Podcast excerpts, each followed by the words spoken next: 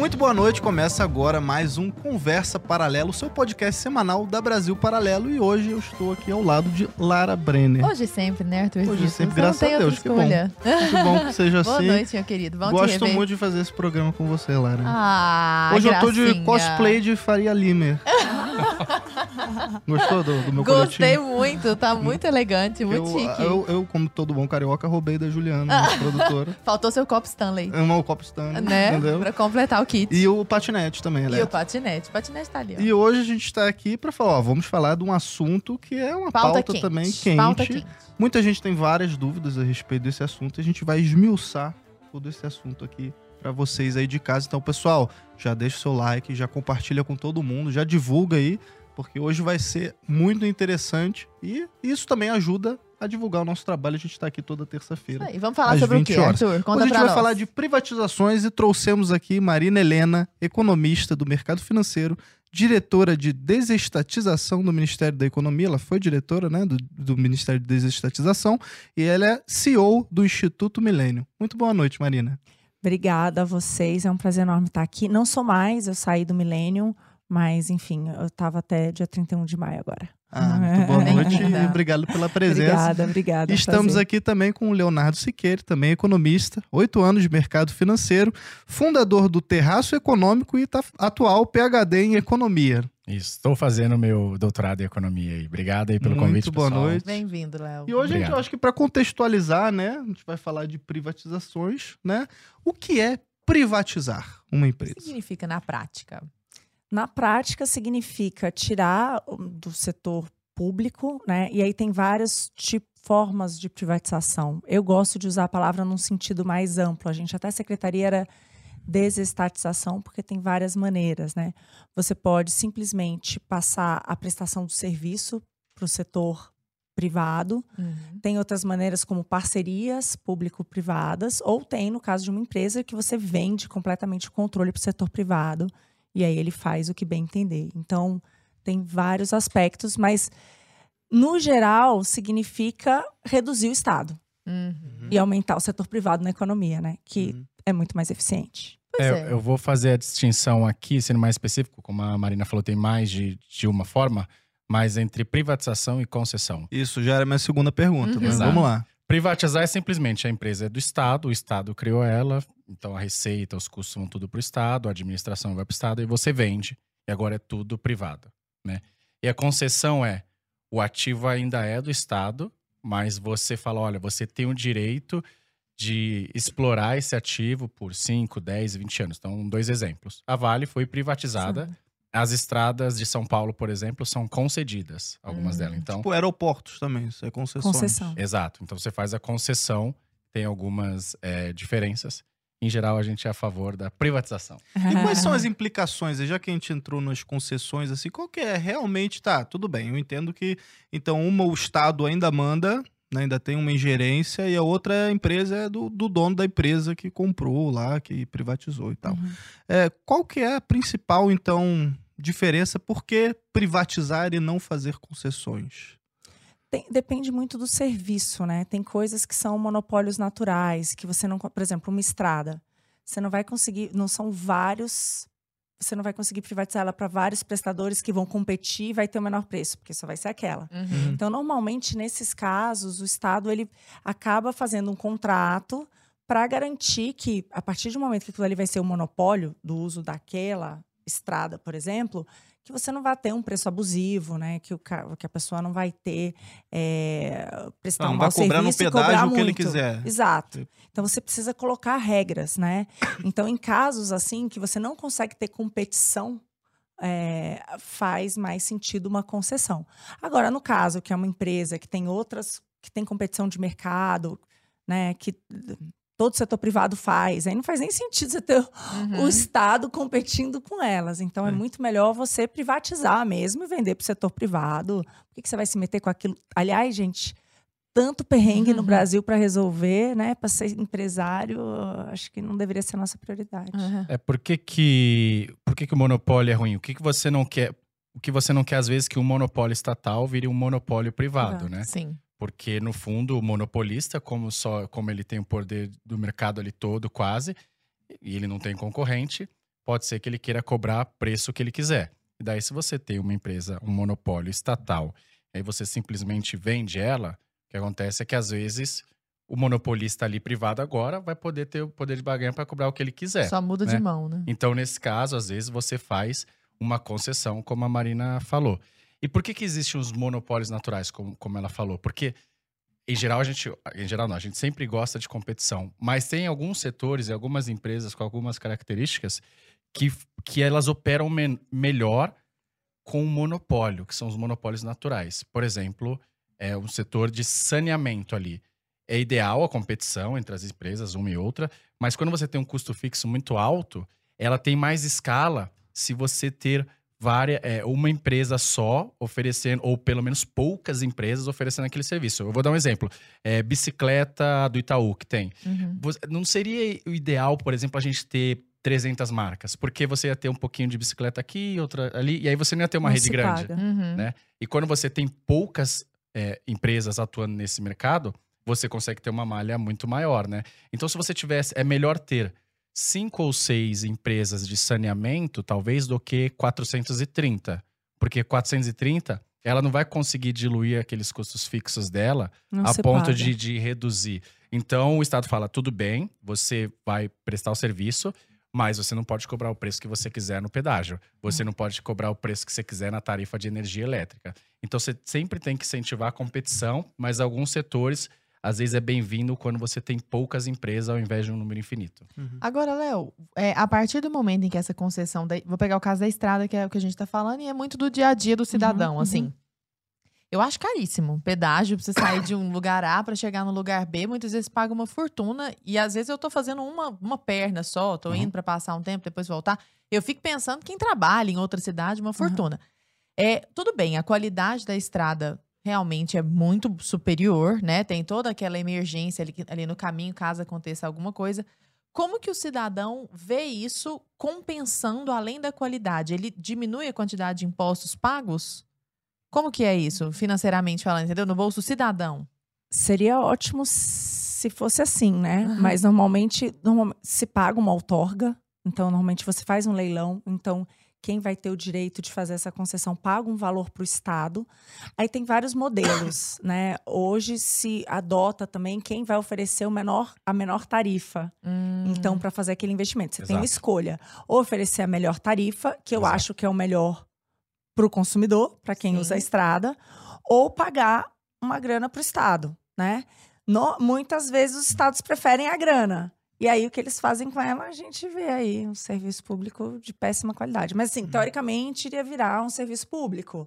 Aí, não só, talvez, para quem usa aquela estrada. Eu, eu preferiria que fosse para uma tarifa mais baixa, entendeu? Ao invés de a competição, quem leva o contrato é aquele capaz de oferecer o melhor serviço pelo menor preço. E a Não, o que eu ia falar é que é justamente é isso. Eu também, a gente acha caro algumas coisas, mas é justamente para mostrar que as coisas têm custo.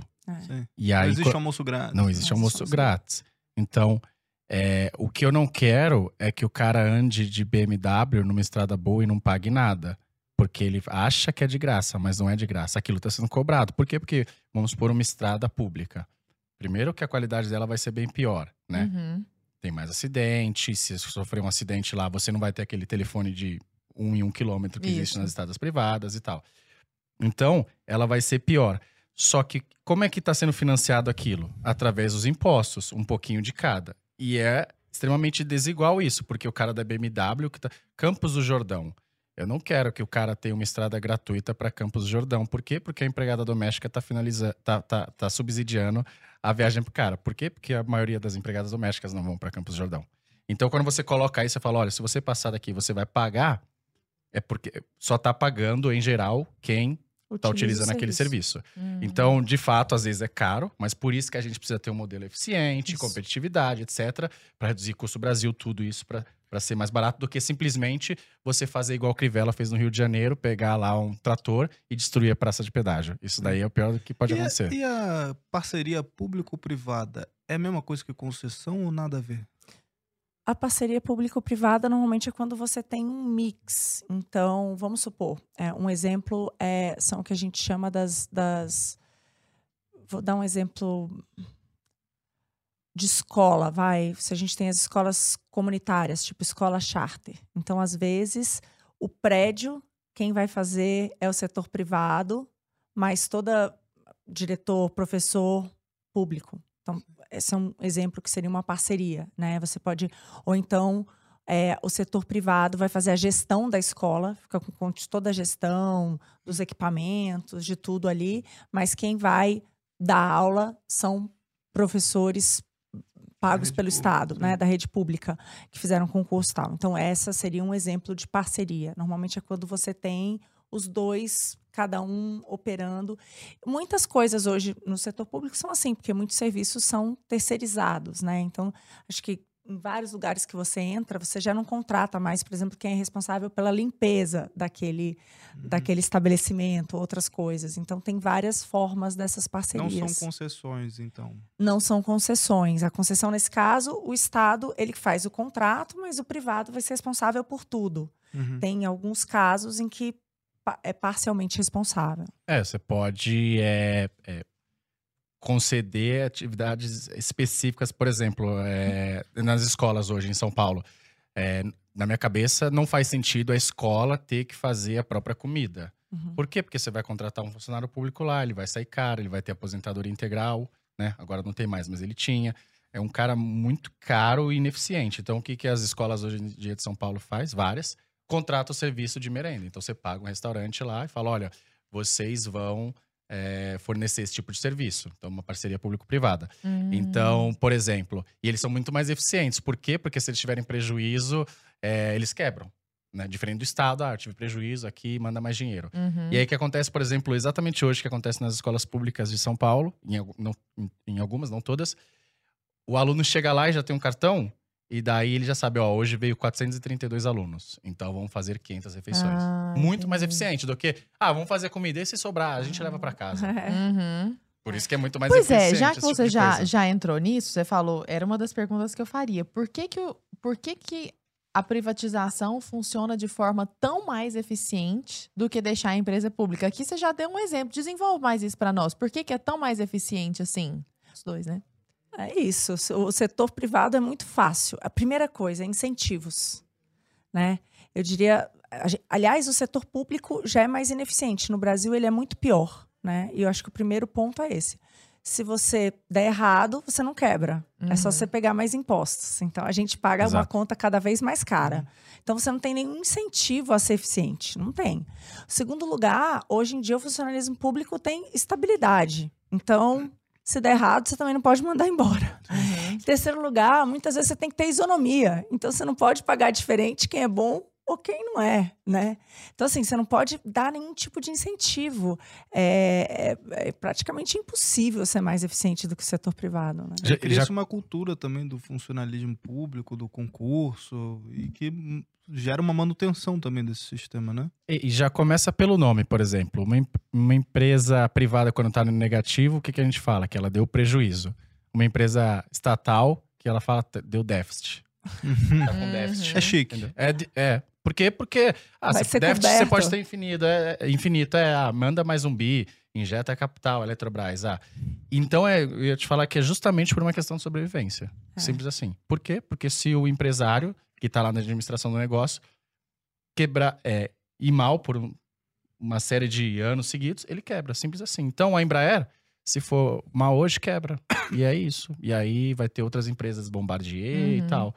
É, a Petrobras não, a gente viu. Correios não. Ah, 10 bi de prejuízo. Ah, tudo bem. é, vamos pegar dinheiro do tesouro e vamos cobrir esse rombo. Então você tem bem menos incentivo para ser eficiente, né? Então é por uma questão de sobrevivência.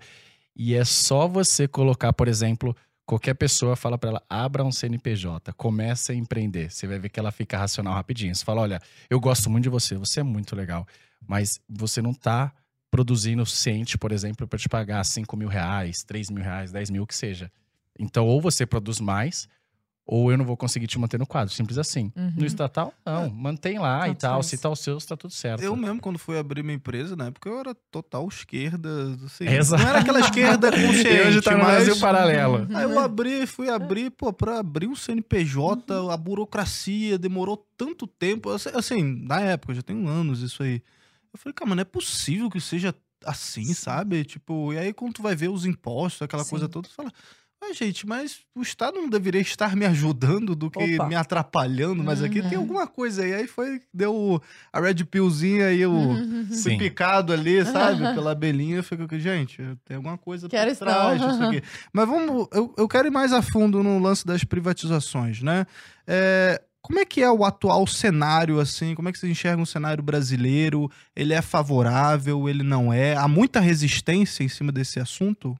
Gente, olha, quando eu recebi o convite para ir para Brasília, né, minha família é inteira daqui, eu moro em São Paulo desde 2004, eu tô há 18 anos aqui, foi onde eu escolhi para viver. Uhum. E eu tive um custo muito alto de ir, porque minha filha tinha dois anos e meio e eu tinha que ficar de segunda a sexta longe dela. Então, o único motivo que me fez ir foi pensar: não tem legado maior do que privatizar uma empresa depois do desastre da nova matriz econômica, que fez a gente cair na pior recessão da nossa história, 7% de queda de PIB, 7 milhões a mais de desempregados, que foi todo operacionalizado via empresas estatais. Entendeu? Essa matriz é de quando? Isso foi o governo Dilma, né? Principalmente se acentuou no governo Dilma. Então, é, que foi em 2014. 2014 a gente teve uma queda livre, o mundo inteiro cresceu. Aliás, a gente sempre cresceu muito menos que o mundo, é, mas esse foi um período que foi um choque só nosso. E ele foi todo operacionalizado via estatais. Então, é, foram as centenas de bilhões do BNDES em busca de campeões nacionais. Foi o absurdo que foi feito com a Petrobras, que era uma empresa lucrativa que anunciou o maior programa de investimentos do mundo, 220 bilhões. Por exemplo, a gente vê hoje em dia é, o candidato Lula falando que o problema do Brasil da gasolina alta é a falta de refinaria. Mas só para dar dois exemplos, eles colocaram 13 bilhões de dólares num negócio chamado Comperge, que virou sucata. 13 bilhões de O dólares. que, que era. Comperge? Comperge era uma refinaria, era- Uhum. deveria ser, né? A outra, Abreu e Lima, que acabou custando 19 bilhões de dólares, uma das mais caras do mundo. É, então, só somando esses dois, a gente está falando de mais de 30 bilhões, 150 bilhões de reais. Só para ter uma ideia da magnitude. Assim, é um monstro o que foi jogado de dinheiro no ralo. E a Petrobras acabou como a empresa mais endividada do mundo, 160 bi de dólar de dívida, e afetou todos os brasileiros. No Por quê? intervalo muito curto, né? Muito curto, porque o nosso câmbio disparou, nossos juros disparou. Todo mundo sentiu. Acabou com o setor de energia no Brasil, matou toda a parte de biodiesel. Todo mundo fala, ah, mas a gente deveria ser competitivo nisso. Não, ali ela estanglou tudo, porque pegou o preço, segurou o preço artificialmente, matou todo o resto do setor. Eletrobras, a mesma coisa, desarranjou completamente o setor. Então, eu acho que a gente teve num passado muito fora todos os escândalos de corrupção. A gente sabe por que que foi Uhum. tanto dinheiro jogado no lixo. Ficou muito Ah. óbvio, né? Uhum. Só os 6 bilhões devolvidos para a Petrobras. Então, assim, tá tudo junto. Então, é, eu senti em Brasília isso de maneira muito óbvia, que não tem nada mais difícil do que privatizar uma empresa. E fica muito claro por quê. São esses valores. O que eu estou falando aqui é o poder que tem. É o poder do número de contratos, é o poder de decidir quem é amigo do rei, quem você vai beneficiar. Então, é muito poder envolvido numa estatal. Então, é, o sistema é muito contrário, sabe? Uhum. Assim, é muito difícil. Eu voltei, eu, eu, eu ah, voltei no, fina- no início de 2020, porque eu senti que a parte que cabia à secretaria, que era colocar a empresa na esteira de privatização, depois a gente viu que a maior parte, a gente fala mais, né? Precisava do Congresso, não adiantava, não era uma decisão só do Executivo. E eu comecei a ver que as empresas estavam saindo da lista de privatização e não aumentando. Então, o custo era muito alto de ficar longe da minha família.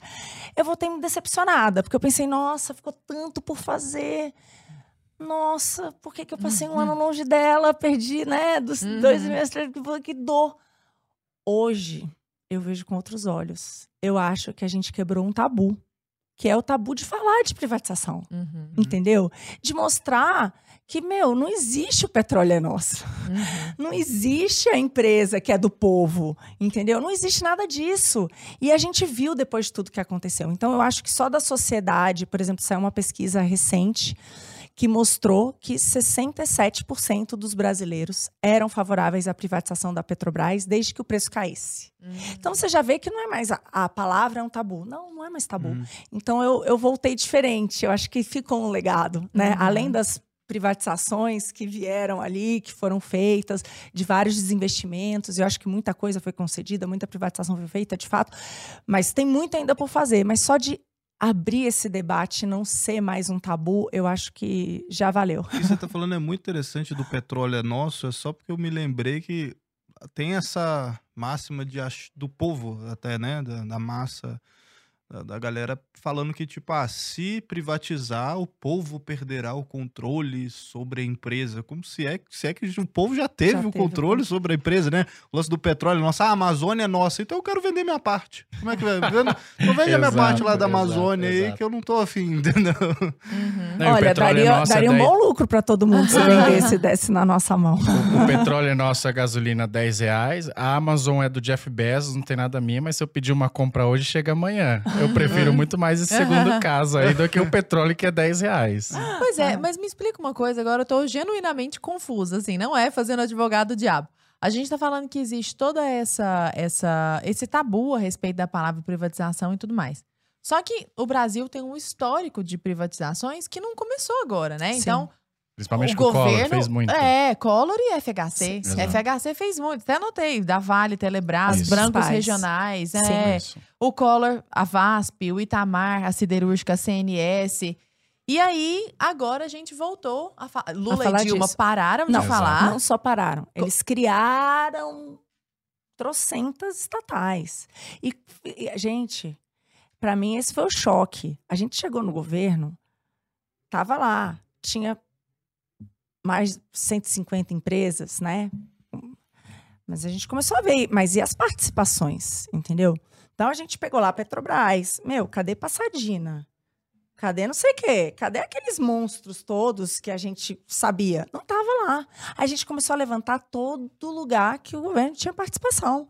E a gente chegou em 700 empresas. Nossa. 700! Só no governo federal. Como que faz a gestão disso tudo? Só no né? governo federal. Sabe? Tem no Acre uma estatal de camisinha. É. Entendeu? A gente tem hotel em Santa Catarina. Gente, isso é uma bizarrice de um tamanho. Então, o que eu quero dizer é que é como se tivesse tido aquela onda e depois foi o contrário. A gente teve um aumento do intervencionismo estatal muito, muito forte, que Entendi. acabou em todos aqueles escândalos, entendeu? Então.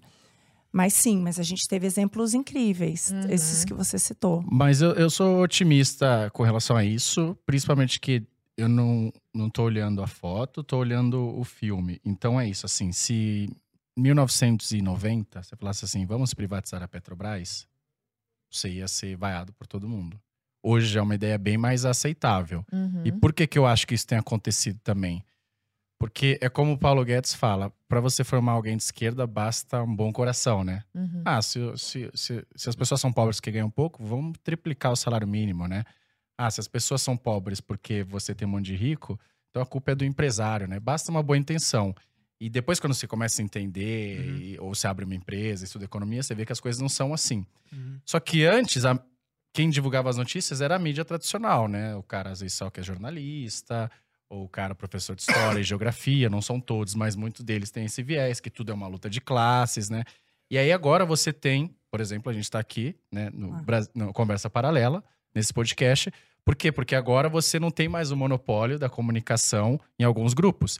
Então foi com esse objetivo, por exemplo, que a gente criou o Terraço Econômico. Falando assim, cara, esses caras ficam falando tudo apaixonado.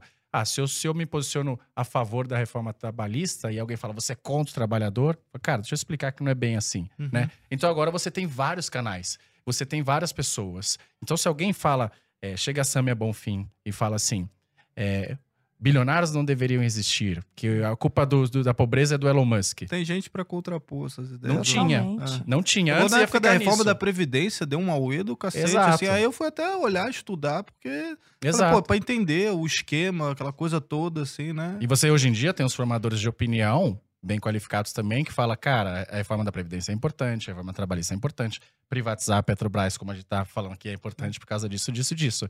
Então a ideia ela passa a ser muito mais aceitável.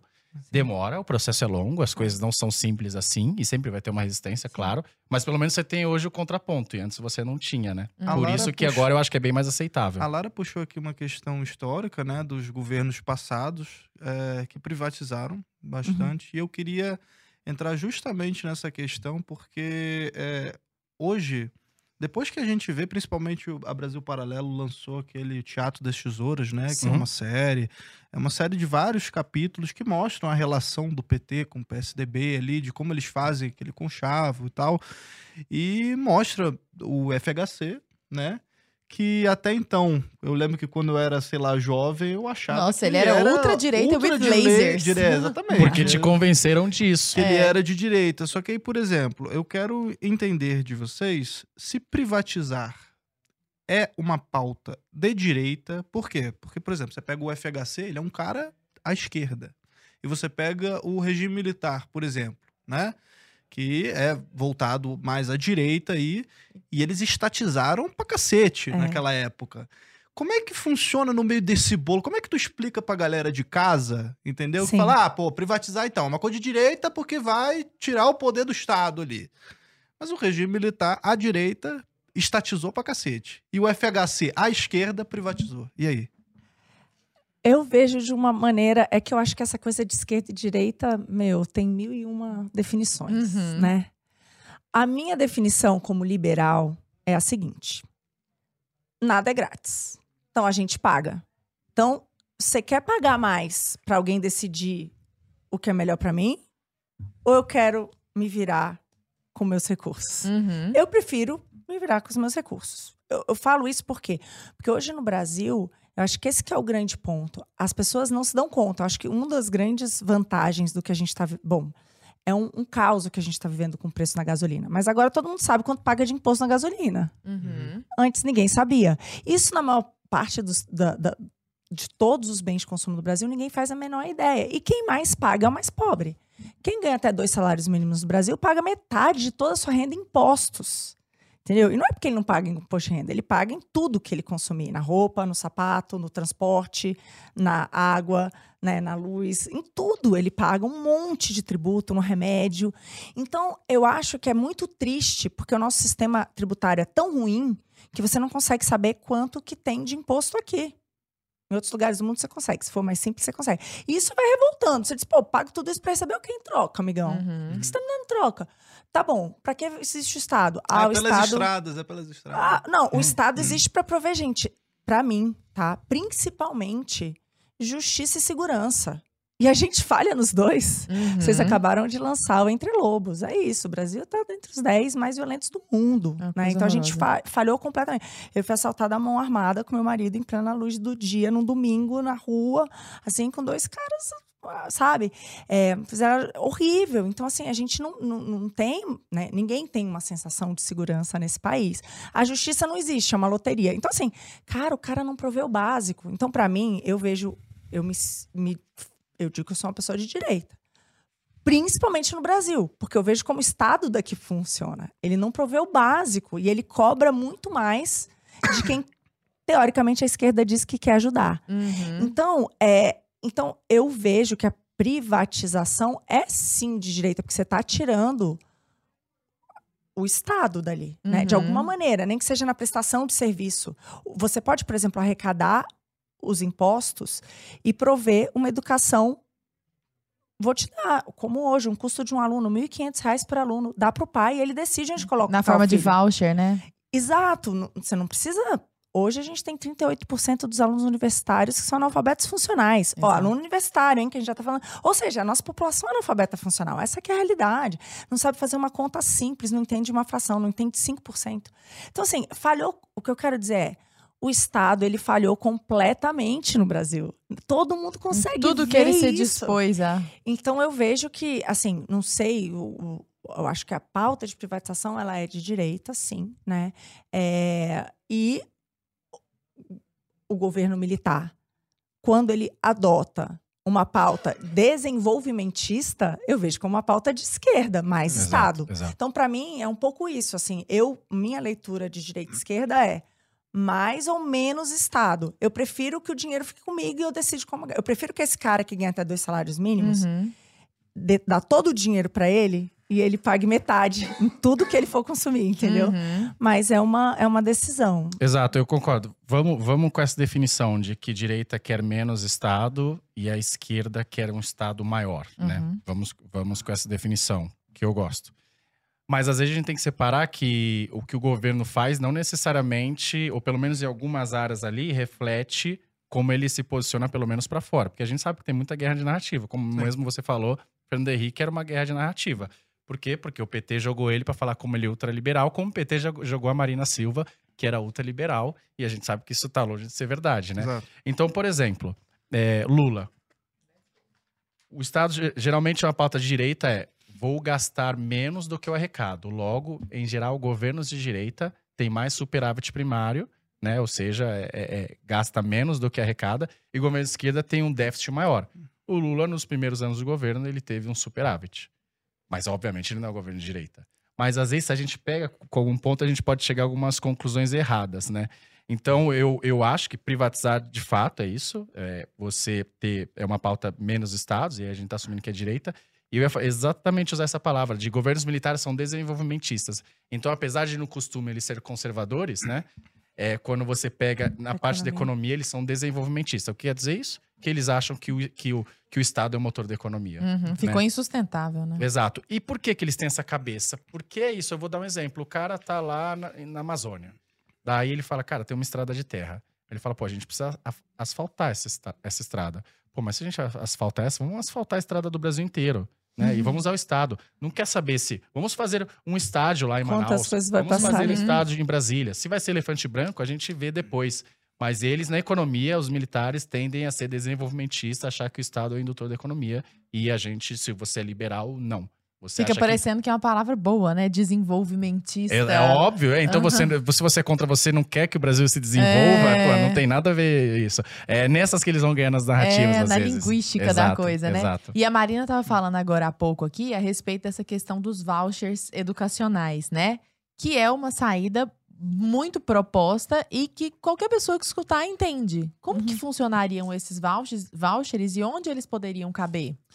Bom, hoje a gente já tem no Brasil, né? Eu acho que um grande exemplo, que aliás veio do governo PT, é o ProUni. O ProUni é isso. Exato. Você dá a bolsa e a pessoa escolhe qual universidade ela vai. Então, é, é isso, é bolsa. Voucher é bolsa. Você dá um valor para os pais e eles vão decidir onde colocar os seus filhos. Isso no mundo já é bastante utilizado.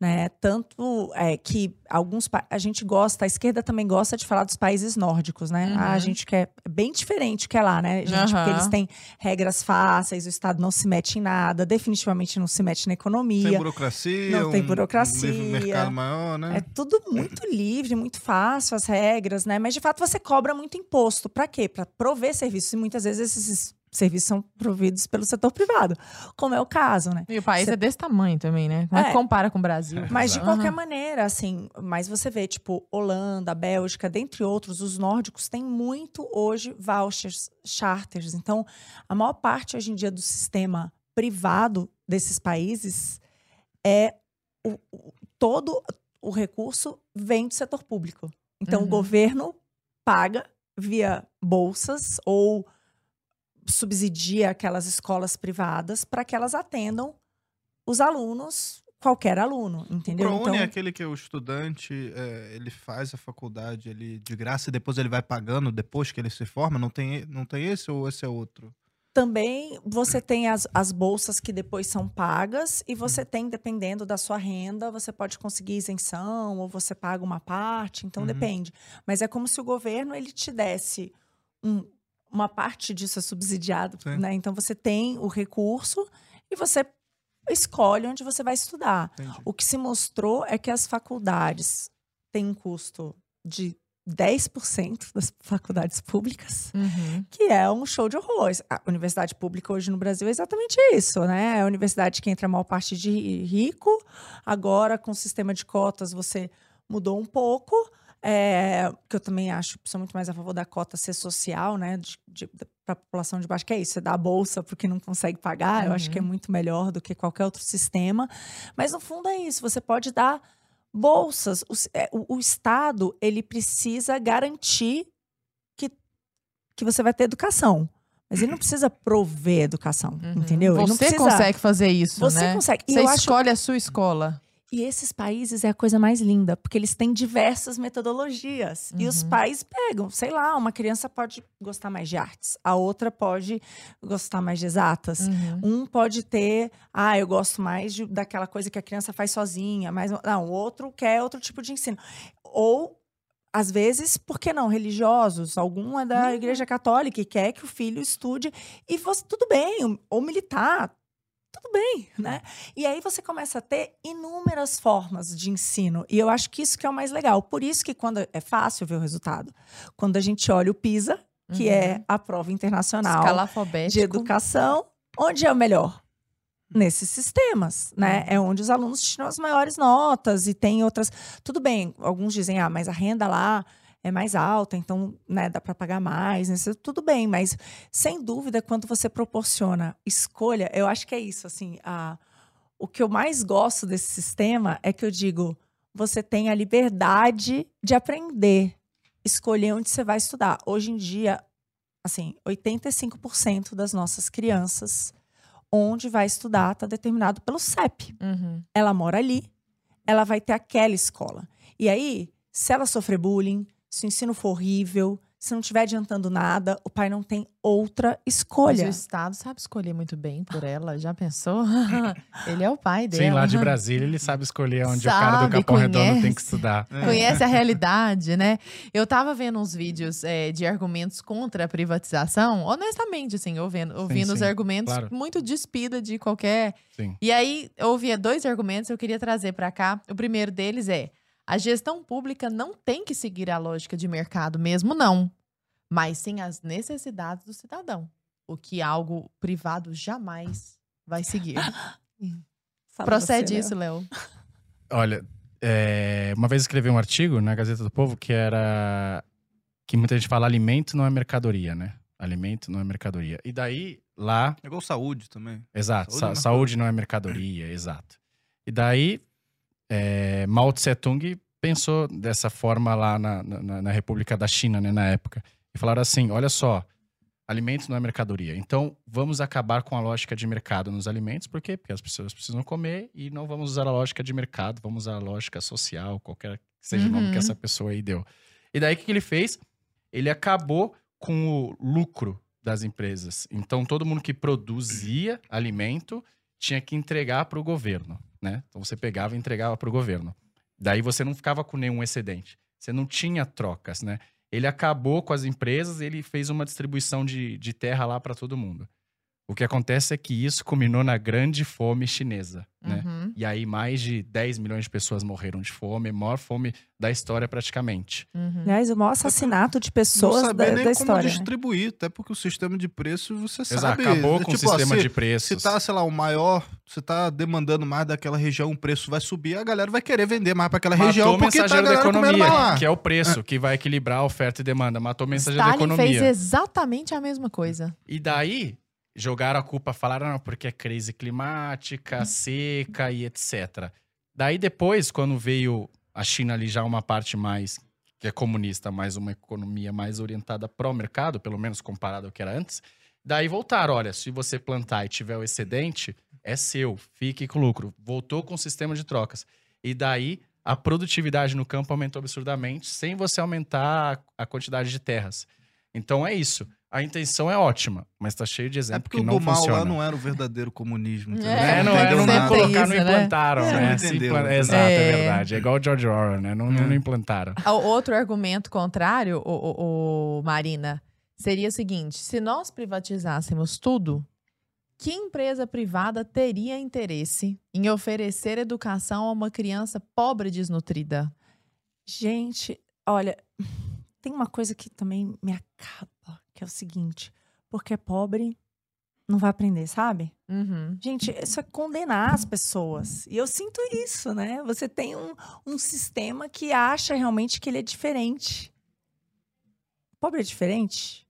Não acho que seja diferente. Eu não vejo assim. Uhum. Eu vejo ele com qualquer capacidade. De... Sim, o serviço, o, o Estado, a partir do momento que ele vai dar os recursos, o dinheiro para financiar, Tá dando fazer liberdade pro é, pobre, estudar né? em qualquer lugar. É isso, é liberdade. Eu estava conversando ontem com uma mãe é, que a- trabalhou muito para aprovar um projeto de lei sobre as crianças com dislexia. Ela disse, "Ah, a gente conseguiu, agora como é que eu vou implementar isso no Ministério da Educação, sistema público? Falei, cara, vocês fizeram tudo errado, assim, vocês deviam ter pedido para o governo dar o dinheiro ia pipocar de escola privada querendo prestar o serviço, entendeu? Aham. Se você for esperar o setor público fazer concurso para quem é capaz de cuidar do, do, do aluno com dislexia, aí depois, uma vez que fez o concurso, tem estabilidade pro resto da vida, não tem nenhum método de avaliação de desempenho, não tem nenhuma meta de aprendizagem daquele aluno, você está fadado ao fracasso, entendeu? Então, é, não faz nenhum sentido. Eu vejo que Uhum. tanto o pobre quanto o rico têm capacidades iguais de aprendizagem. Uhum. Eu vejo assim, eu não vejo nenhuma diferença, né? É, e aí eu acho que o que, como o setor público deveria se preocupar é em dar uma oportunidade igual. E Uhum. para ser capaz de fazer isso, você tem que ter um sistema bom de incentivo. Eu falo, tem uma coisa que para mim é muito marcante. A gente já tem há mais de duas décadas, desde 98, vai fazer 25 anos, que a gente tem uma lei que estabelece avaliação de desempenho e que você deveria remunerar diferente os profissionais, de acordo com a inclusive demitir. Uhum. Né? Isso faz todo sentido. Né? A gente tem bons funcionários, a gente tem maus funcionários, a gente tem bons professores, a gente tem maus professores. Agora, imagina o mal que um mau professor faz Nossa. em vários alunos, gente. É. Dezenas e dezenas e dezenas. Então não era muito melhor você premiar os bons? Aliás, eu faria até mais. Sabe aquele lugar mais longínquo, onde o IDH, onde a renda é mais baixa, onde tudo é pior? Manda os melhores para lá. Uhum. Você, por que não pagar melhor esses que vão para porque lá? a laranja podre, Entendeu? uma laranja podre no meio contamina muito mais do que. contamina todo o resto. Então, assim, eu sou favorável, sim, a premiar os bons, né? A punir os maus e, sim, a demitir aqueles que não estão prestando bom serviço, porque tá cheio de gente. Querendo. A gente, com tanto de desempregado que a gente tem, E você está comentando essa questão da pobreza, Marina. É, a gente não precisa ir muito longe, você vai em qualquer favela, né? Você vê que, pô, o favelado ele tem uma TV, ele tem um celular com chip, ele tem acesso à internet, né? ele tem máquina de lavar, é tudo doméstico, e ele não tem Saneamento. é, ah, o esgoto encanado, sabe? E água 50% da população, é. Por que que isso É, acontece? deixa, deixa eu só, an- antes de, de responder, pegar um gancho nessa pergunta, porque ele foi mais ou menos extre- extremista, né? Mas vou pegar um exemplo que pode ser a dúvida de, de algumas pessoas, que assim, ah, se a gente privatizar o correio, os correios, como é que a gente vai entregar a carta lá no interior da Amazonas? Sim, pode ser é uma boa. dúvida legítima Muita gente fala, pessoa, é. exato. E você vê muita gente falando, falo, beleza, na Que o correio tá chega claro lá. Isso não é um problema, mas na cabeça o correio cara- chega lá. Exato.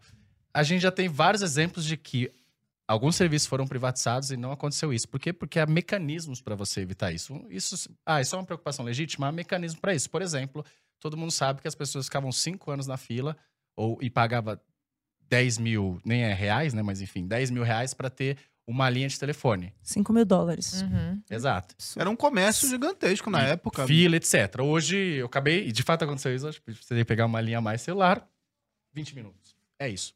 Uhum. Tudo privatizado, empresa privada. Daí você fala assim: ah, lá atrás, 20 anos atrás, ah, se a gente privatizar, como é que a gente vai ter atendimento telefônico no Amazonas? E a verdade é que hoje você tem uma cobertura muito maior do que na época que era estatal. Mas para isso, quando você vai conceder o serviço ou privatizar, etc., tem mecanismo para isso, que é, olha só, você pode operar São Paulo, que é super rentável, mas você tem que levar junto interior do Amazonas, por exemplo. Uhum. Simples assim. Então, é, privatização e concessão de aeroportos, a mesma coisa. Olha, São Paulo e Santos Dumont são rentáveis, mas não sei se Jaguariúna é tão rentável, mas a gente quer atender aquelas pessoas de lá. Sei lá, vamos supor que isso seja legítimo. Te vira. Então você vai ter que levar os dois. Pronto, você faz um subsídio cruzado ali, Uhum. tá? Pode. Um pacote. Algumas pessoas vão falar que ah, nem isso precisa, mas é muito melhor do que antes. Então, O que a- essa, essa dúvida dela foi extrema, mas há dúvidas mais próximas da realidade e tem mecanismo para isso. O exemplo da telefonia já mostrou que a gente consegue resolver esse tipo de problema. Mandar um abraço aqui pro pessoal de Joguaril. Que tá Exato, exato. Agora, outro argumento que sempre usam é que as- nas privatizações totais, né, de total venda das empresas públicas, as, essas empresas são vendidas a preço de banana. E eu quero perguntar para vocês: Telebrás, VASP, Vale, elas foram vendidas a preço de banana? Ou isso foi um dado Gente, meio. depende, né? A empresa vale o que ela vale naquele momento. Essas empresas foram vendidas praticamente quebradas, né? Exatamente. Eu acho que a gente vê que é, ela valia aquilo, é que nem a Petrobras. A Petrobras, quanto valia a Petrobras em 2014? Nada, estava quebrada, contaminou a nossa não, em dívida. déficit. Não, exato, exato, exato, Não, a déficit, empresa não exato. fica Ela quebrada. quebrou o Brasil, na E tem um verdade. porque como a gente era acionista majoritário, o pessoal disse: ó, esses caras aí não vão pagar, não. Nossa taxa de juros, puf, explodiu, entendeu? Uhum. Porque começou a colocar em dúvida a capacidade do Brasil pagar uma dívida daquele tamanho. Que é isso? É déficit até ser tão grande que o Estado não é capaz de pagar, né? Aham. Que é isso que aconteceu ali. Você vê o tamanho da megalomania do negócio, assim. E tem o então- valuation freestyle, né, que a pessoa faz. Ela fala assim: ah, a empresa teve 100 milhões de lucro, aí vendeu de graça. Sim, querido, mas tem 100 bi de dívida. De dívida. Aham. Se esse cara me der um real, eu tô dando 100 bi de dívida pra ele. Pra ele, ele eu, tenho- É eu pagaria pra ele. Então, geralmente, a pessoa que fala isso Não é que geralmente ela não conta. entende da contabilidade. Ela Verdade. tá olhando isso. Ela É. vai pegar, ah, mas a Petrobras deu lucro, então não deveria ser vendido por esse. Correios, né? É. Correios teve anos de Exato, prejuízo. Exato. Aí sai o primeiro ano de lucro. Ah, mas deu lucro. Nem paga, nem o prejuízo do ano anterior, entendeu? E nem a imunidade tributária, porque Correios ainda tem imunidade tributária. Exatamente. Então, se fosse privado, ainda recolheria impostos, entendeu? Então, Uhum. que eu acho que é um outro argumento que é falho. A, Petrobras é um exemplo disso, né? A Petrobras, ano passado, ela recolheu 200 mais de 200 bi entre impostos e royalties, né? Então, total de carga, que foi muito mais do que a margem de lucro. Então, é, é um pouco. Eu não acredito em preço de banana. Eu acho que na hora que faz, tem uma competição. Esses leilões têm competição. Uhum. Então, vamos supor, não faz nenhum sentido o cara cobrar por um preço muito baixo, porque vai ter outro aqui que vai querer pagar Um pouquinho mais, mais. um pouquinho a mais para levar. Então, se o leilão que você tem garantia é que seja competitivo, alguém vai querer comprar. Pô, a preço de banana eu também quero. Então, Sim. isso vai fazer com que o preço Exato. seja Se você mais achar alto. que foi barato, junta teus amigos lá. Se você acha que vale mais, E junta teus compra. amigos e E compra. paga mais, Paga, pô. paga mais e vende. Porque já que você acha que foi barato, né? Eu quero voltar no- nos Correios já já, mas eu queria antes é, perguntar a respeito dessa ineficiência mesmo. Você tá falando do déficit, né? Que não é, não é quebrar, a empresa não quebra. né? Exato. Não tem Se prejuízo, cara- é Se o déficit. cara da Petrobras ele cair da escada, ele não quebra o braço, ele tem um déficit. Braçal. Exato, É. exato, exato.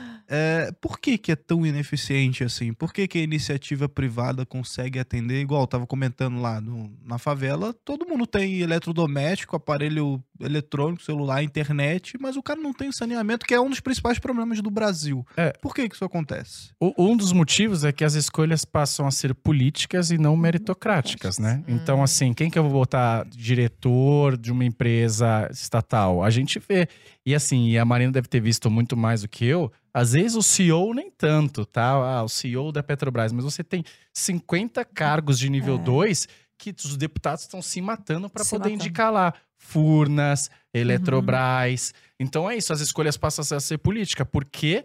Porque o cara, para negociar alguma coisa lá em Brasília, ele fala: tá bom, para eu te apoiar nesse projeto de lei, eu quero essa diretoria tal, essa diretoria É tal. Tem muitos aí- conselheiros nessas empresas É, também. E né? aí você, Conselheiros. você pega minha empresa privada, cara, ela fala assim: eu preciso do melhor cara para ser CEO, que eu vou mandar um headhunter buscar o melhor cara. Eu quero um cara de diretor que tenha. essa- Por quê? Porque senão eu vou quebrar. Sim. Como a empresa estatal não quebra, ela tem déficit. Cabide ah, então de tudo bem se o emprego. cara é bom ou não. E daí, então, eu vou botar uma indicação política. Então, é isso, vira não só cabide de empregos no termo de estar inchado, muito Uhum. mais trabalhadores do que precisa, mas no sentido de os, os, os cargos são loteados por escolhas políticas e não é E meritocráticas. isso também viabiliza a privatização, né? Porque você tem tantos conselheiros, tantos, tanta questão política em cima. Eu imagino que isso talvez. Sim, essa para mim foi o principal motivo da gente não conseguir fazer mais, assim.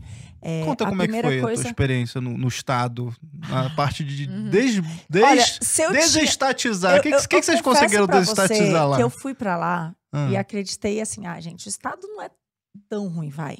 É Uhum. ruim. Mas, assim, Uhum. às vezes ele pode ser que ele ajude. Eu, não ajuda. Eu voltei assim convencida.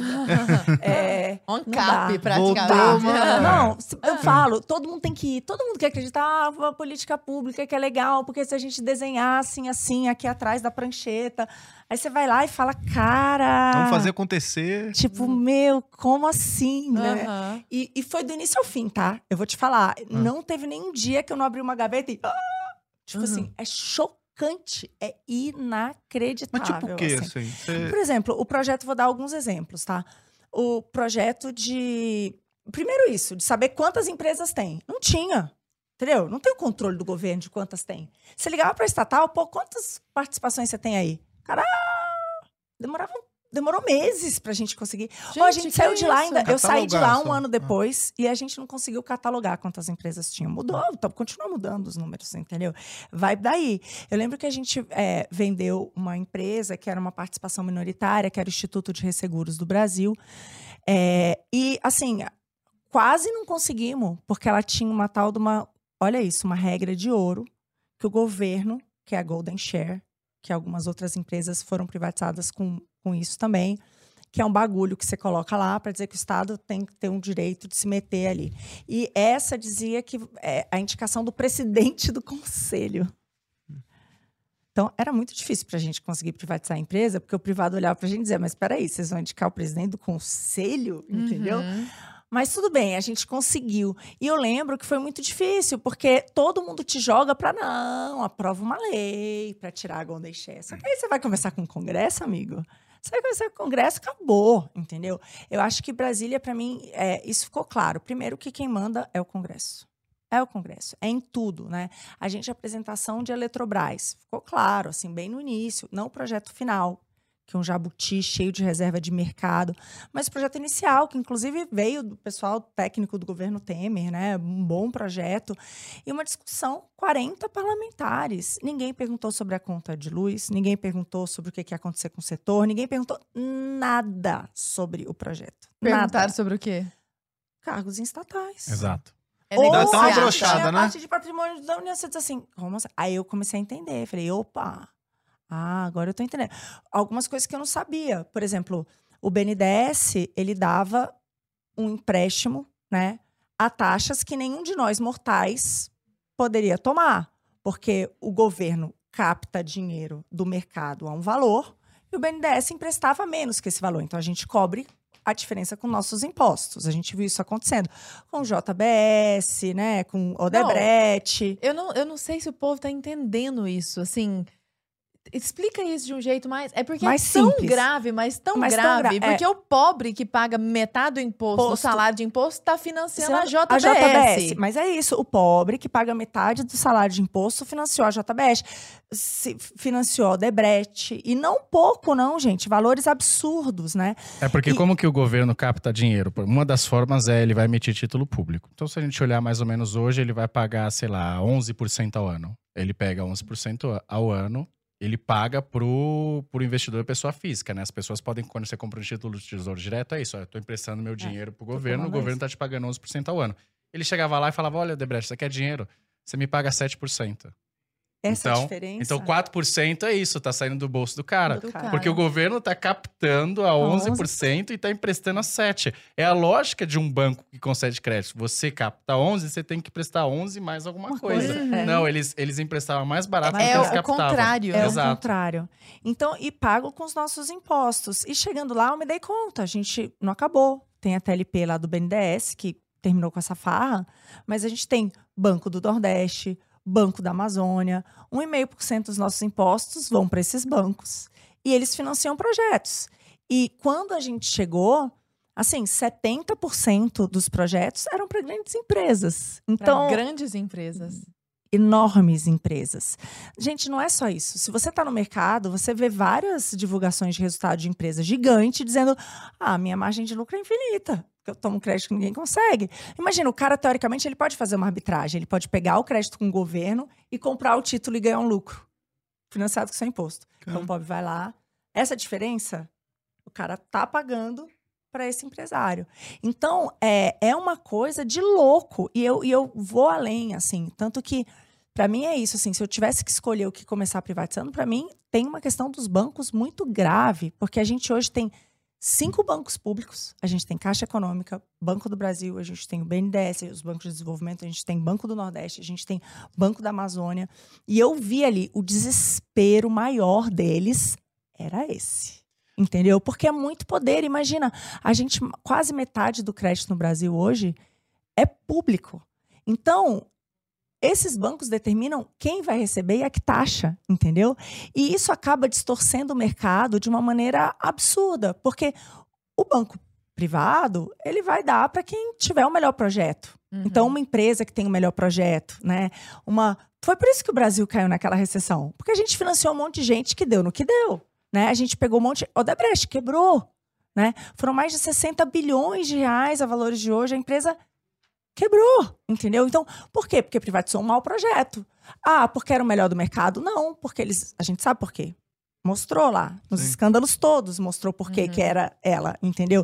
Então, gente, é muito grave, assim. Então, eu diria que por isso que é tão difícil. É porque qual que era a lógica é, da nova matriz macroeconômica, né, do PT ali? Ah, o Brasil é pobre, que cresce pouco, e cresce pouco porque não tem investimento.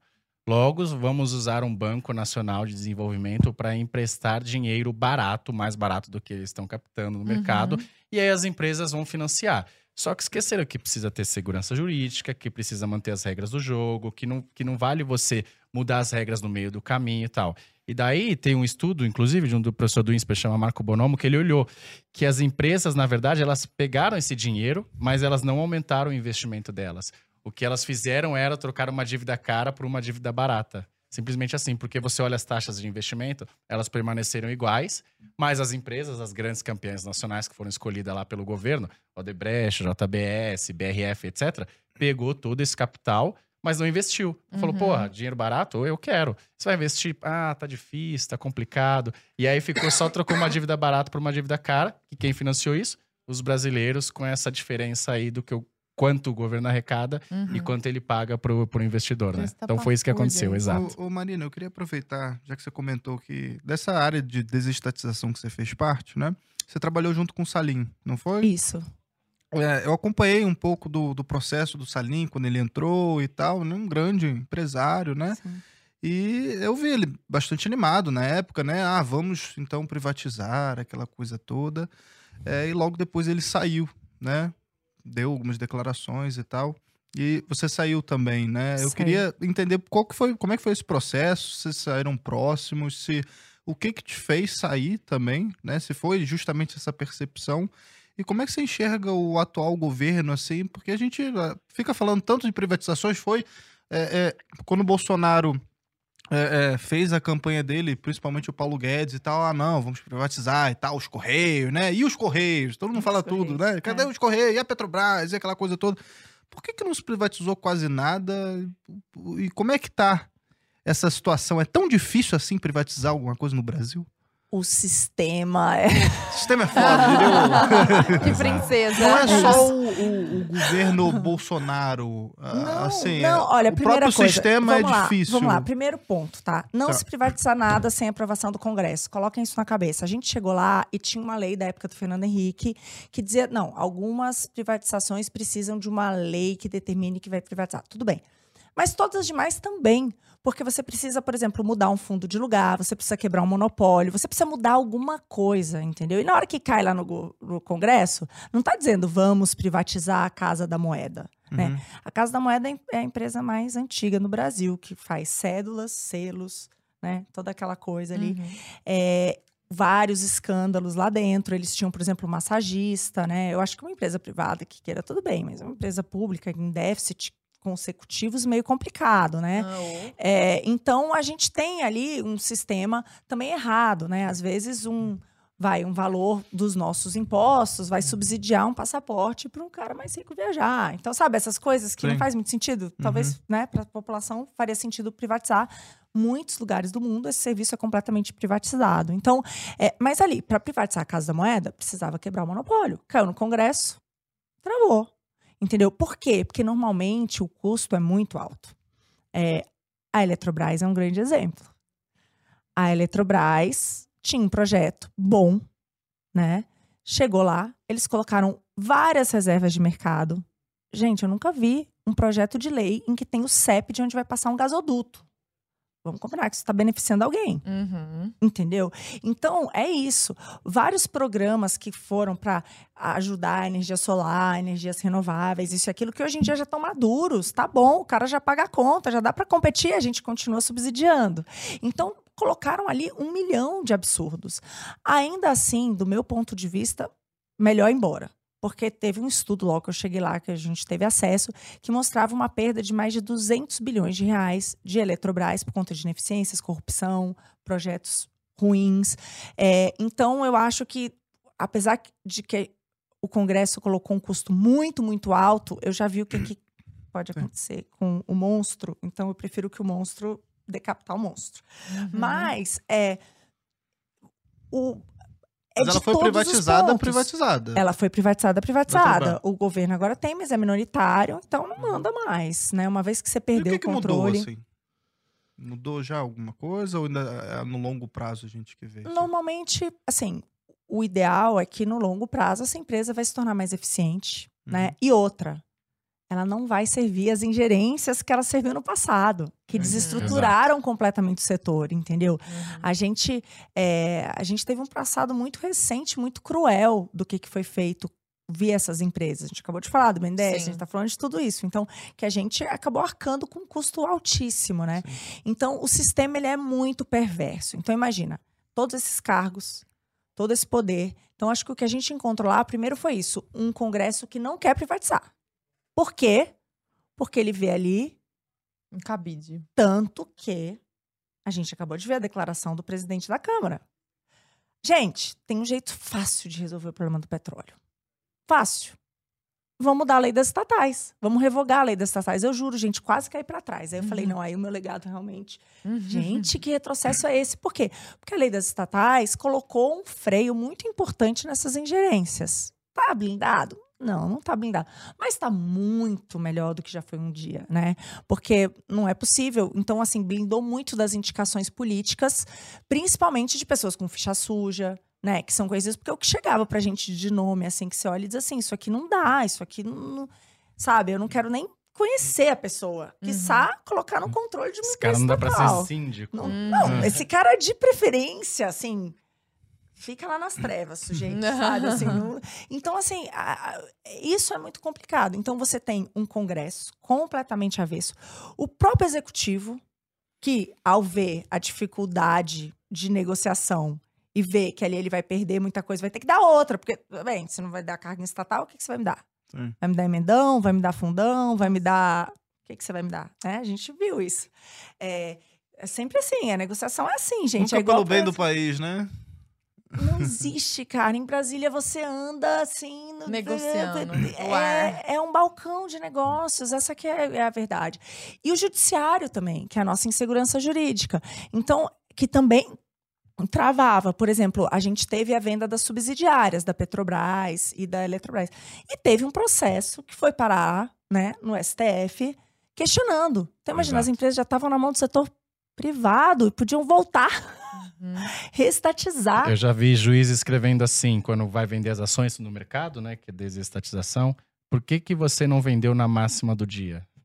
Desse nível. Uhum. Fala, Porque eu não sei qual é a máxima do dia. Uhum. Porque é impossível saber. Mas é isso. O cara acha e aí ele vai lá, judicializa, etc. Oh, a, o IRB, para mim, é um belo exemplo. Eu voltei, a gente conseguiu vender. Foi muito é difícil. O Instituto de Resseguros do Brasil. Só que a, a, a, União não tinha mais o controle, né? Mas tinha, era um controle de acionistas, que era Itaú, Banco do Brasil. Itaú, Bradesco. Uhum. Banco do Brasil, Caixa e União. Olha uhum. isso, gente. Bom, que lindo. Uma coisa, entendeu? Foi tudo muito difícil, muito difícil. E quando aconteceu a venda, tinha muita crítica. Ah, mas o preço. Olha, quando sai a previdência, seria muito melhor. Por que vocês não esperaram não sei o quê? E eu, gente, tipo, o mercado tá lá, tá precificando todo dia. Entendeu? Né? Se fosse muito melhor, não estaria naquele preço. Eu acredito muito no mercado, no sistema uhum. de preços de. E aí, Três meses depois foi descoberta uma fraude, hoje ela vale 10% do Nossa. que valia Ou seja, foi ali. caro. Uhum. Ou seja, vendeu muito bem, né? Uhum. Então, assim, mas tem essa coisa, entendeu? Que ah, a gente sabe melhor, né? É. A gente vamos vender na máxima, vamos fazer. É. Então, tudo isso, no fundo, é para manter o controle. Então, assim, o que acontece no final das contas é porque é o pernilzão cheio de mosca, da pior tipo, entendeu? Porque já viu que foi feito via isso. A gente viu, foi agora, entendeu? Então, é muito poder. É muito poder. Ô, Léo, é, a gente falava antes de começar aqui nosso podcast a respeito do saneamento básico, né? Uhum. E aí eu trouxe uns dados aqui e eu queria pegar os 5%, porque você conhece muito bem esse 5%, a respeito do saneamento. Exato. Porque muitas vezes as pessoas que estão ouvindo isso agora estão sentadas no sofá confortável, de couro, do celular iPhone delas maravilhoso, não sabem dessas, desses dados da realidade. Mas nós temos 70% do saneamento, saneamento público que são atendidos por estaduais, empresas estaduais, né? Exato.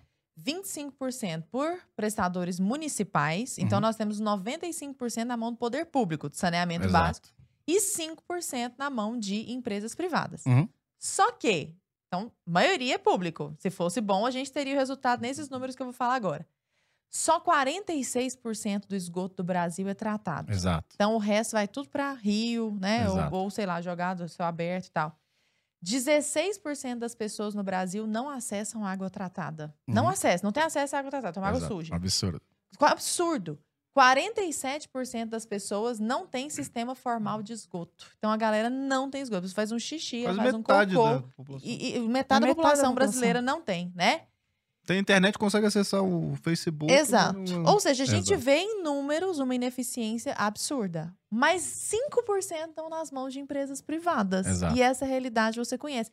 Comenta conosco essa- esse rombo gigante que é o saneamento básico no Brasil. É, tem um ranking que chama Trata Brasil, que Uhum. mostra o nível de qualidade do saneamento em esgoto, em água tratada, em perdas, etc. Por coincidência, eu trabalhei também numa consultoria que era bem focada em saneamento básico, é, Geo Associados.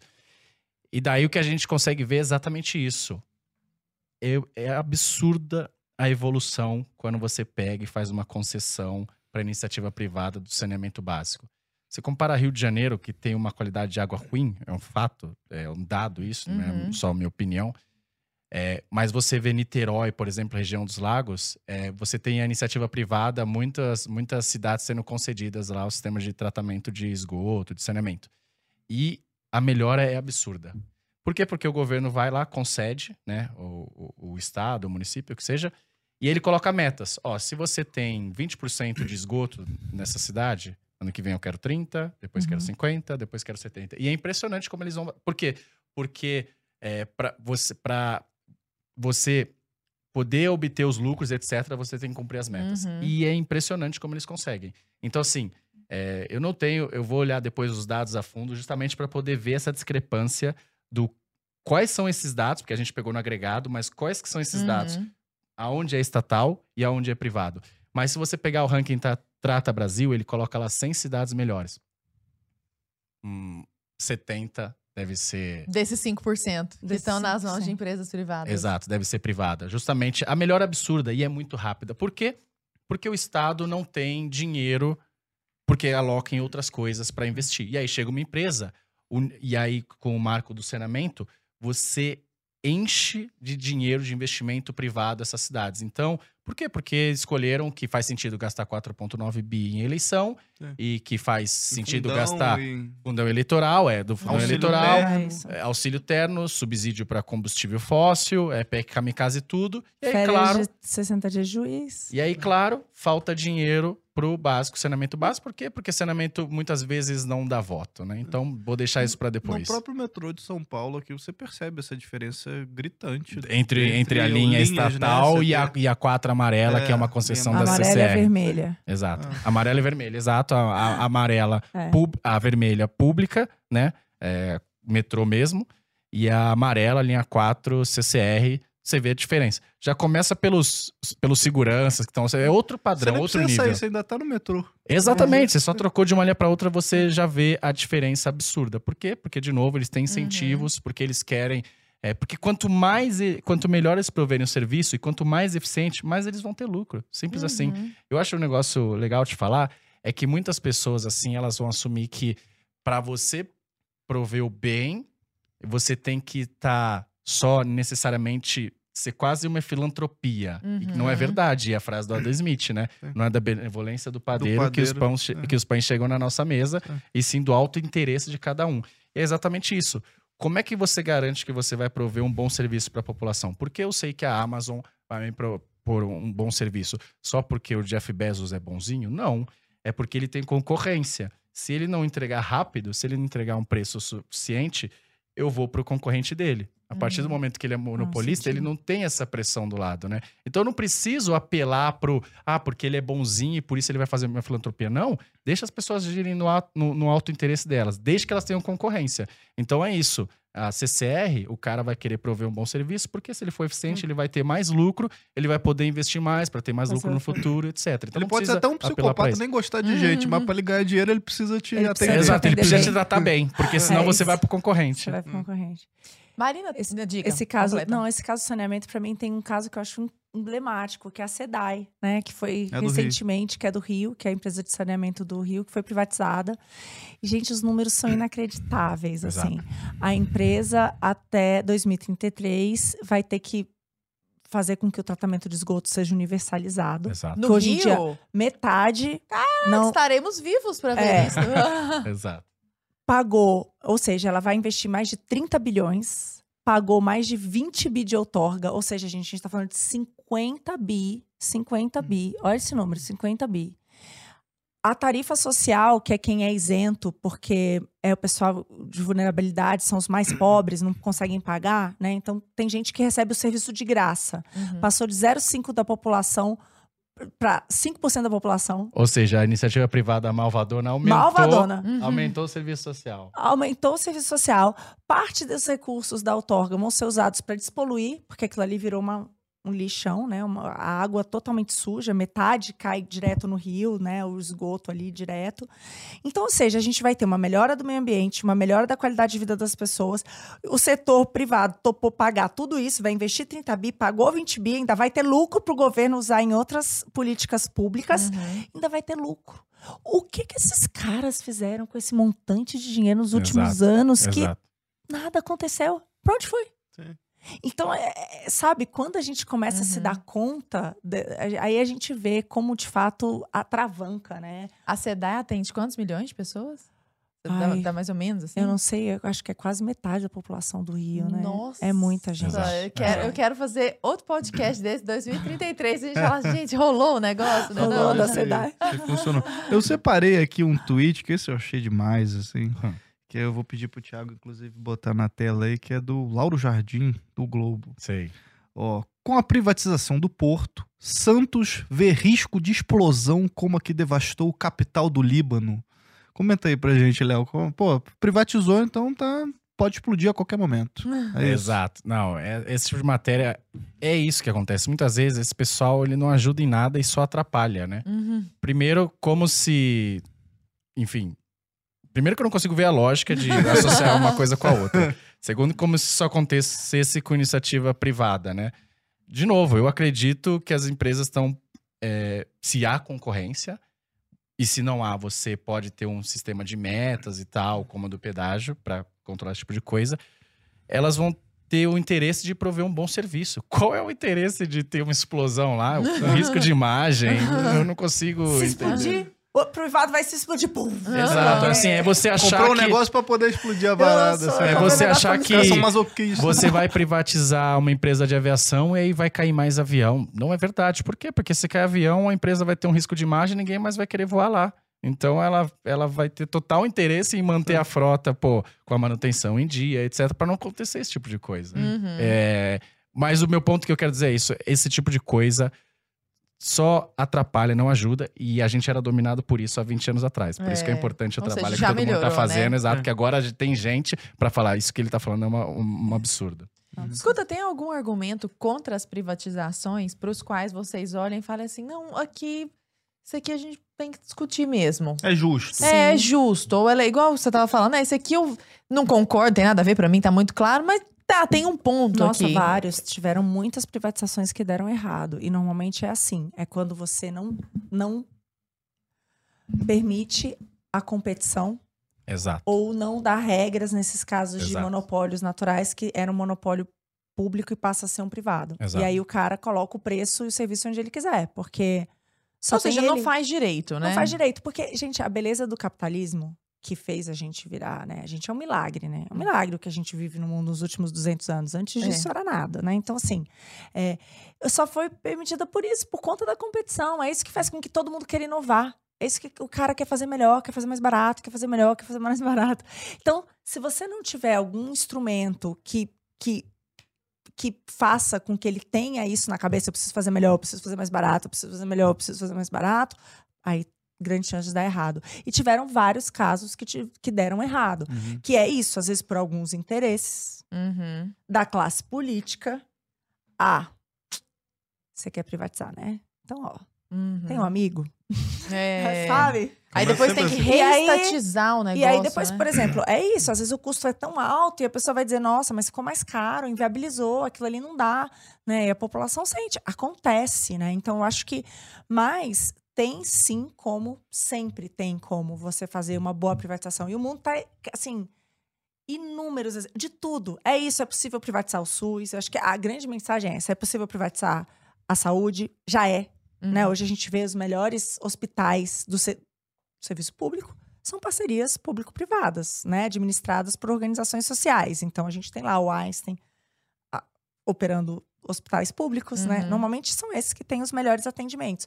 É possível sim privatizar a educação via bolsa, né? E deixa o seu filho escolhe onde seu filho estudar. Sim. E você olha o custo por aluno é muito alto, entendeu?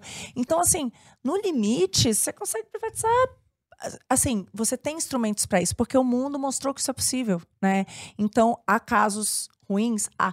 Mas o que eu quero dizer é o seguinte: há muito mais casos bons do que ruins. Aham. Enquanto? Quando o Estado provê. Com esse sistema que a gente tem aqui. Entendeu? De estabilidade, de cabide, com, do jeito que funciona, já mostrou, gente, tá fracassado, entendeu? Uhum. E às vezes é engraçado porque o cara fala assim: ah, não, mas o Estado, é, eu não confio no Estado porque ele não, ele não vai conseguir fiscalizar.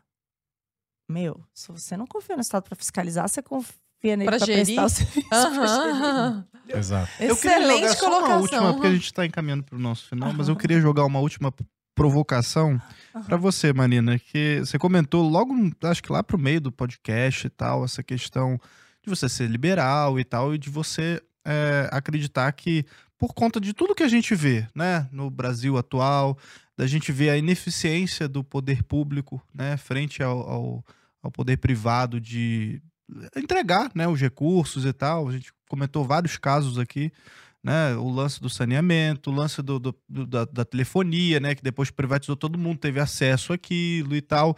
E a gente sabe que o Estado hoje ele é ineficiente até para entregar carta dentro do prazo, né? Tem Uhum. aquela frase lá de se o Estado fosse é, Administrar o deserto o do Saara, em deserto cinco faltaria- anos faltaria areia. faltaria areia. Então, é, e aí você comentou, né?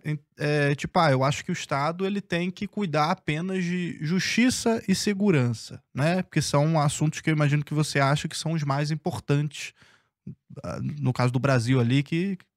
E aí eu fico só me questionando, só uma pulguinha assim, só eu jogar pra você, o que, que você acha?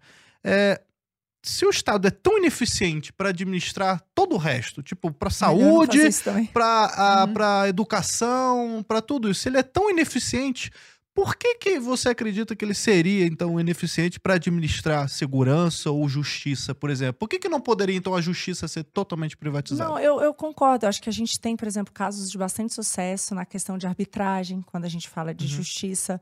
Eu acho que a gente tem várias coisas do- de segurança. Hoje em dia, as pessoas têm segurança privada e funciona, né? Então, Uhum. eu acho que também tem. Mas o que eu quero dizer é que, assim, o, o Estado na sua origem, quando a gente era, eu, uma mulher de 55 quilos, né? Há 200 anos atrás, quando a gente não tinha o Estado do jeito que a gente tem hoje, eu não sei, né, se eu sobreviveria, não sei se eu tá, com certeza assim, não, a gente não tinha, a gente vivia num regime tribal em que as pessoas se matavam, né? Uhum. Essa é a realidade. A gente tem, o homem tem mais de 300 mil anos e a gente passou 300 mil anos na idade da pedra, matando e morrendo, né? Então, é, com uma qualidade de vida péssima. Então, acho que tem esse valor, sim, né, do Estado de chegar e garantir, olha, vamos conversar. Se a gente continuar se matando, vai ser pior para todo mundo. Uhum. Vamos conversar? A gente aqui é uma tribo, vocês aí. ó, a gente vai se matar, não tá legal, papai morreu, mamãe, né? Daqui a pouco não quero. Vamos, vamos chegar a algum acordo? Aí a gente vai lá e faz algumas regras. Eu acredito que foi assim, entendeu? A gente começou a fazer leis que permitissem que a gente convivesse e que com isso a gente começasse a poder, ao invés de estar tá pensando em se matar para conseguir espaço, pensar em outras coisas. E a gente chegou aqui onde a gente chegou. Então, uhum. não é assim também. Eu não acredito nessa anarquia absoluta, uhum. porque em casos em que o Estado foi derrubado e você não conseguiu nada para colocar a África, tá aí cheia de exemplos, uhum. né? É, Poderes não funcionou. Para, para estatais. Para entraram, estatais. Né? Vocês mostram isso no Entre Lobos. A gente tem um, um Estado paralelo, né? Uhum. Então, a, ali é isso. O Estado não tá lá. O que, que aconteceu? Uhum tomou-se conta. E esse crime está tomando conta do Estado, aliás. Daqui a uhum. pouco a gente está, né? Então, eu, a gente está é uma situação muito ruim, né? Então eu, eu tenho esse. Não sou assim, entendeu? Eu não sou um cap nesse sentido. Então eu acho que a gente tem. É... Não, não, é nenhuma provocação, é, é só realmente para perguntando o que, que você. Esse papel. Porque quando você comentou, eu falei, pô, tá, mas eu queria entender realmente é, qual era a eu, eu acho que o, o, Estado ele tem, assim, eu vejo que tem esse papel de, de bem ou mal, a lei né, deveria vir para ser esse acordo, né? Uhum. Por exemplo, o Congresso. O Congresso é a representação de todo mundo da sociedade, independente, independente um executivo, não, metade decidiu, um pouco mais de metade está eleito. Uhum. Ali não, ali você tem representante de todos os setores, de todos os credos, de tudo. E você chega num acordo olha, isso aqui tá valendo para todo mundo. Infelizmente, no Brasil, não funciona, né? A gente está vendo que, que é muito ruim, que não está defendendo o interesse de ninguém. Provavelmente tem Só os próprios. os próprios. Mas, teoricamente, é nessa conversa, vamos dizer assim, que se chega em regras que permitem que a gente vá cuidar da nossa vida hum. e não fique o tempo inteiro, né? Sim preocupado com o que vai acontecer. É que eu acho que aqui no Brasil a gente está olhando o tempo inteiro, a gente está com medo, né? Então, é, até para. Eu acho que é um pouco disso. Eu me decepcionei tanto que eu brinco. É, hoje eu sou pré-candidata a deputada federal por São Paulo e o meu objetivo é exatamente esse, sabe? Chegar lá e colocar um basta, uhum. né? E que a gente, de fato, tenha regras, representar as pessoas, né? Então, conversar com as pessoas. Eu espero representar a ideia. Isso aqui é o que eu defendo. Eu quero estar tá lá representando pessoas que pensam como eu. Uhum. Né? E a gente vê que tem um descolamento completo, né? Então Brasília está lá, completamente alienada do que acontece. Então isso não pode acontecer, sabe? Mas eu vejo esse papel do Estado de representar pessoas e chegar de fato num lugar comum uhum. na teoria. A gente sabe que na prática isso é muito complicado, mas as nações que deram certo, né? A gente vê onde há ausência também é o caos. A gente está vendo lá o pessoal se matando, né? E então, acho que tem um papel. Uhum. E você, Léo? É, eu acho que aqui ninguém usa o SUS, né? Uhum. então, eu acredito que, é, principalmente nessas duas funções, eu gostei muito dessa pergunta, é justamente para a gente prover esses serviços aos desassistidos, que muitas vezes, entrando naquilo que a gente falou, pode ser que a iniciativa privada não tenha tantos incentivos. Então, o quanto mais você puder livrar o Estado disso, então, olha, você tem hospitais privados, as pessoas que querem serviço privado, elas pagam por aquele serviço, tudo bem. E aí você tem é, o Estado provendo saúde só de fato para quem precisa. Eu estava assistindo o Peaky Blinders, aí eu gostei que uhum. tinha lá, eu gostei da frase que ele colocou lá, Thomas Shelby Foundation, que ele, tá, ele falou que era assim: ninguém que entra aqui paga, ninguém que pode pagar deve entrar aqui. Então é assim que eu acredito que deve ser o sistema de saúde, por exemplo. Uhum. Então, é, ninguém que entra lá paga no SUS, mas ninguém que pode pagar deveria entrar ali. Uhum. Então, justamente focalizado de fato em quem precisa. Então, eu vejo o Estado nessas duas funções justamente por isso.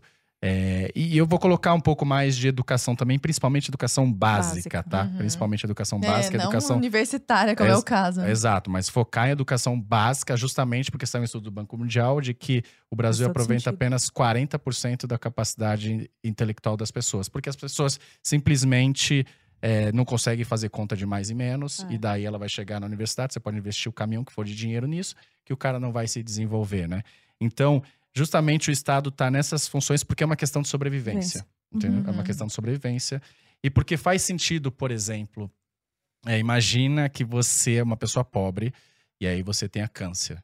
E você não vai ter 300 mil reais aí para pagar num, num tratamento. Então, talvez faça sentido cobrar um pouquinho de cada, e aí você aloca, você vai estar protegendo essas pessoas que possam Uhum. ter um problema desse, por exemplo. Aliás, essa é uma das críticas um pouco do. Porque a gente tem França e Estados Unidos com dois sistemas de saúde completamente opostos, né? França, o cara provê tudo, e Estados Unidos, o cara não provê nada. E uma das críticas que tem nos Estados Unidos é justamente isso. Se você é uma pessoa simples é, e você tem. Você quebrou o braço, teve câncer, alguma coisa, e isso não depende de você, das suas escolhas. É simplesmente você ter ou não ter aquilo, né? Uhum. Então, eu acredito isso porque nesses dois pontos especificamente é uma questão de sobrevivência e que talvez seja mais eficiente ali o Estado. Excelente. Mas assim, de fato, focando só em quem precisa e não, não, não acho que o modelo da França é o ideal, justamente porque acho que vai ter muita ineficiência. Eu acho que um meio do caminho aí é bom também. Eu, a concordo da gente- saúde e educação, só um ponto. Eu sou Hum. favorável também. Eu acho que o Estado ele tem que sim prestar para quem precisa, né? Na Quem não educação. tem educação e saúde. Ah, sim. Mas eu acho que pode ser feito pelo setor privado. Ele pode pagar. Exato, É. exato, exato. Então, ao invés, volta de, naquela ao invés de administrar o hospital, o- Exato, o setor exato. privado administra. Exato. Ao invés de administrar a escola e prover, não, você contrata um serviço do setor privado, Não, porque eu acho isso, que é isso melhor. ficou é bem nesse claro, sentido. com é. exemplos práticos Eu ao longo que do a gente podcast. desmistificou bastante coisa. Demais, Uhum. demais. Nossa senhora, tirou uma venda gigante dos olhos. Vamos pedir pro, o arroba? Vamos. Onde que o pessoal acha vocês pra continuar esse papo aqui e ver mais conteúdo? O meu no Instagram, Leonardo Siqueira BR. Uhum. E no Twitter, Léo Siqueira BR. E também sou pré-candidato a deputado estadual. E a gente espera poder levar essa mentalidade, porque o liberalismo nunca chegou de fato no Brasil e a gente precisa disso. Nossa, Tem o estar terraço mais E tem o também, terraço né? econômico também. O terraço também tá em as redes Terraço. Econ, é, no Instagram. Tá bom. Legal. E as minhas redes todas, Marina Helena BR, principalmente Instagram, mas no Twitter é a mesma. Até TikTok a gente tem. A gente fala de tudo isso Muito de bem. maneira muito simples. Eu acho que é isso. O, tem um- a delícia é essa, é poder comunicar com as pessoas, né? E contar um pouco de tudo isso, porque a verdade tem que prevalecer, né? E essa questão que ele falou do liberalismo é muito importante. A gente chegou nem perto, Léo. Só para ter uma ideia, a gente tem um ranking de liberdade econômica. Sim, sim. E o Brasil é o 133 de 177 países. Então, assim, a gente é comunista, a gente não sabe, mas a gente, Uhum. a gente é. Então, só para dizer, o Tá que mais pra lá porque, porque pra cá, né? É. Muito mais, muito E mais. só pra finalizar, bom, agradecer aí o convite de vocês. Nós que agradecemos. Por que que, se eu pudesse me fazer uma pergunta, por que que vocês acreditam nisso? Por que que vocês estão falando nisso? De onde vocês tiraram isso daí? Assim, não é porque eu acordei e falei, ah, vou defender isso. É porque a gente olha os exemplos, e a, a, a Marina fez mestrado em economia, eu fiz mestrado em economia também, faço doutorado, e a gente simplesmente estuda e olha as evidências, aonde que deu certo, porque é é a pergunta mais antiga de economia. Por que, que algumas nações fracassam e Aham. outras não? Então, quando a gente olha isso, por que algumas nações deram certo? Porque investiram em capital humano, na educação básica, porque investiram em saneamento, porque deixaram o mercado agir, porque não acabaram com o sistema de preços. E essas as nações que fizeram o oposto, tá aí como exemplo de Venezuela, Cuba e diversos outros estados e nações. Então a gente acredita nisso porque é o que deu certo no mundo que a gente chegou a essa conclusão estudando. Massa. Olhos na realidade, né? Exato. Também não é só olhos na academia ali no. no- no- Exato, olhar os Aham. dados da vida real. Olhar os dados, não são só olhos na academia. Excelente muito bom, né, papo? Lara Brenner. Excelente. Pessoal, muito, muito obrigada pela presença, pelo, pela divisão. Primeiro, pelo tempo de vocês, né? E por dividirem conosco informações tão preciosas. Tenho certeza que o povo vai abrir o olho aí agora. Obrigada, pessoal. um As portas prazer. estão sempre abertas. Um grande Obrigado. prazer, um beijo a todos. Beijo. Tchau, tchau.